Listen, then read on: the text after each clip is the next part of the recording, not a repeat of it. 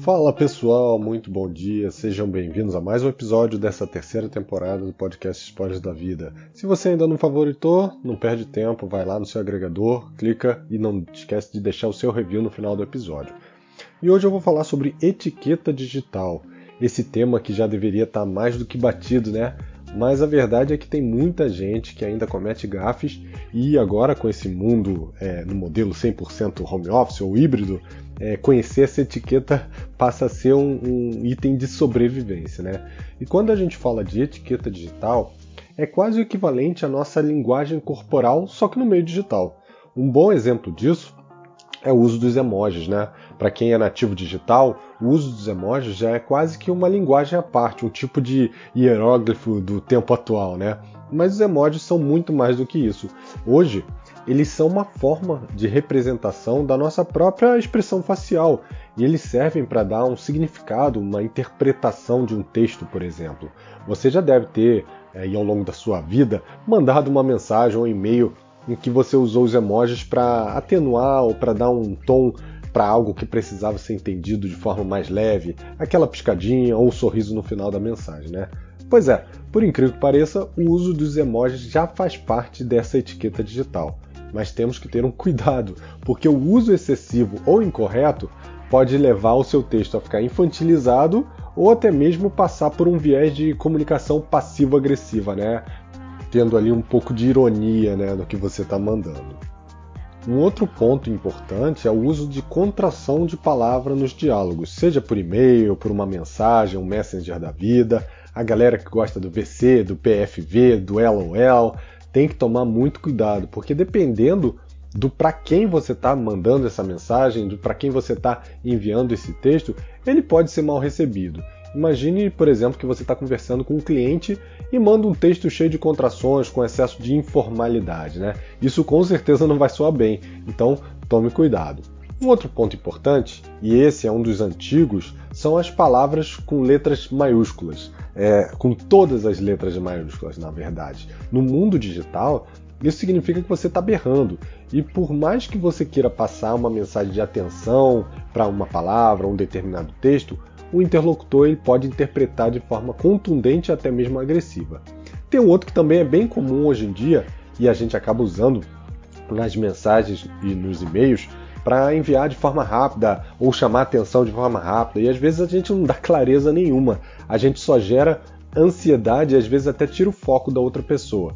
Por exemplo, quando você manda um convite para uma reunião, conversa rápida com Bruno, ou alinhamento, ou reunião rápida, é, se não tem nada descrevendo ali no corpo do e-mail ou no corpo do, do convite qual é o assunto da reunião, aquela mensagem vai acabar trazendo ansiedade, ou até mesmo quando você manda, por exemplo, pelo Teams ou pelo, por um message qualquer, opa, tá aí, preciso alinhar com você rapidinho, ou preciso falar contigo. Pronto, você ali quebrou o foco, você falou que precisa falar, mas você não deu nenhum contexto do que, que vai ser falado, né? E se, nem se aquilo é algo urgente ou não. E tem muita gente que acaba mandando é, essas mensagens só para tirar aquele item do to-do, da lista do que ela tem para fazer. E aí vai acabar deixando o outro ansioso, né? Porque o outro vai ficar tentando descobrir do que, que se trata essa conversa até eles conseguirem se falar. Então, meu jovem, se você quer falar, ligue. Se não quer falar naquela hora, não tem problema, mas deixe claro, ó, preciso falar com você sobre a nova vaga, mas a gente pode falar mais tarde. Me procura depois do almoço. Pronto, simples assim e sem ansiedade. Um ponto importante, falando sobre mensagens e e-mails, como eu falei até no episódio anterior, é não deixar de responder a eles. Mesmo que a resposta do e-mail seja mais complexa e dependa de mais tempo, não tem problema. Você dá um reply, você fala: olha, vou dar uma olhada e te respondo até amanhã, ou te respondo até semana que vem. Dessa forma, a pessoa que te mandou o e-mail, ela vai saber que você viu a mensagem e ela não vai, por exemplo, interpretar como se ela tivesse sido ignorada. E como agora a gente se vê muito mais através das câmeras do que a gente se via antigamente, é, a gente também tem que ter algumas dicas aí de etiqueta nas videoconferências.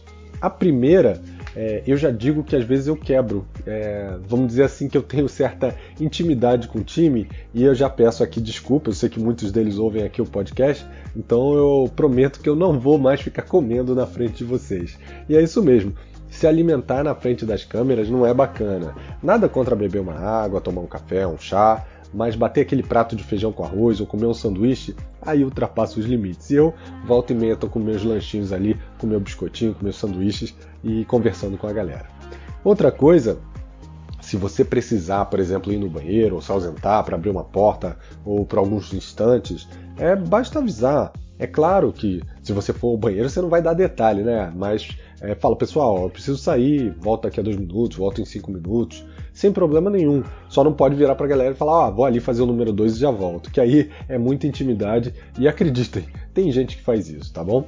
Se ficar com a câmera aberta, aí o que, um outro ponto, que é uma boa prática, manter a câmera aberta, mas ele exige aí alguns cuidados, né? O primeiro deles em relação a como você se veste, para que você se vista adequadamente. Não nada de ficar sem camisa para os homens ou para as mulheres com aquele, aquela blusinha com decotão, né? E se o fundo tiver bagunçado, assim como praticamente o meu está sempre, é, não esquece de aplicar um fundo virtual ou minimamente desfocar, que aí o foco vai estar tá em você e não vai estar tá na bagunça que fica por trás. E para quem trabalha a maioria do tempo em casa e tem os filhos em casa, a esposa, a mãe, o papagaio, estabeleça regras, deixe claro o seu horário de trabalho, onde é que vai ser o seu, o seu ambiente de foco, para evitar que as pessoas te interrompam, para evitar que a esposa grite, ah, acabou o papel, e você está ali no meio de uma reunião com um cliente novo. E um ponto de atenção, se você precisar gravar uma reunião para rever depois, para tirar alguns pontos importantes, nunca se esqueça de avisar os participantes, porque tem muitas pessoas que no início da reunião, quando o pessoal ainda não chegou, fala sobre outros assuntos que são assuntos aleatórios e no final também, às vezes as pessoas ficam um pouquinho mais para fazer um alinhamento, fechar alguns pontos. Então, avise, ó, pessoal, vou gravar, tô começando a gravação e ó, tô terminando a gravação aqui, tá bom? E aí a gente passa para mais um ponto. E o WhatsApp, já que a gente falou aqui de Messenger, o WhatsApp a gente pode usar? Vamos por partes. As ferramentas de trabalho, elas nunca devem se misturar com a sua ferramenta de comunicação social. Então, se você usa, por exemplo, o WhatsApp para falar com os amigos, é, não use ele para trabalhar. Ah, Bruno, pô, mas eu falo com o cliente, com o fornecedor, com os colegas de trabalho pelo WhatsApp e nunca tive problema.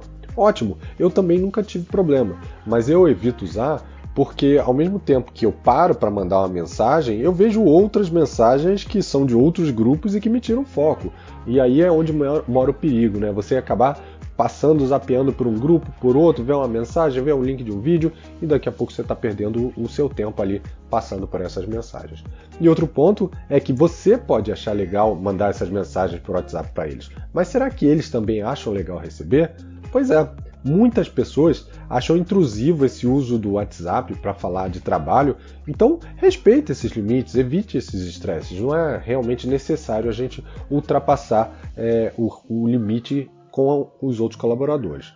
Além disso, é, cuide da forma como você se comunica e da sua jornada de trabalho. Muitas pessoas, e aí eu me incluo nesse grupo, tá? Acabam vendo e-mails, respondendo ou até marcando reuniões durante o final de semana, não para ocorrer no final de semana, mas eu pego no sábado, marco uma reunião para quarta-feira que vem. Por que, que eu faço isso? Porque às vezes eu estou começando a planejar, eu gosto muito de deixar minha semana planejada, senão aquilo acaba me gerando um pouquinho de ansiedade e eu não gosto de entrar já a semana pensando, e aí, o que está acontecendo agora? E hoje eu vou ter que marcar uma reunião. Eu gosto de ter uma visão mais clara até para saber quando é que meu tempo está disponível, né? Porém, muitas pessoas elas acabam recebendo, elas podem né, receber esse e-mail de forma desrespeitosa, porque ela está ali no momento de lazer dela. Então não é para pensar em trabalho, né? Nesses casos, o mais válido é alinhar a comunicação com o seu time ou com as pessoas que vão receber e não deixar é, de explicitar algo que precisa. Ó, isso daqui precisa de atenção, isso daqui é para semana seguinte, ou isso daqui a gente se fala semana que vem, ou tô te mandando esse e-mail só para você ficar ciente, mas não precisa se preocupar. Deixa claro por que, que você está gerando aquela comunicação num período que não seria de comunicação. E por fim, é, deve-se criar um respeito mútuo entre as pessoas e a empresa. Né? Se a empresa estabelecer horário expediente, ritos, é, esses devem ser seguidos. É claro, flexibilizando caso a caso, se houver necessidade, e o mesmo vale para o contrário. Se você tem sua rotina de ir para a academia, por exemplo, todo dia às 19 horas, depois do expediente, e um dia a empresa precisou que você estivesse ali, Saiba ser flexível, só não vai deixar que isso se torne uma rotina, né? Todos nós precisamos entender e respeitar os limites, obviamente sendo flexíveis e tendo bom senso.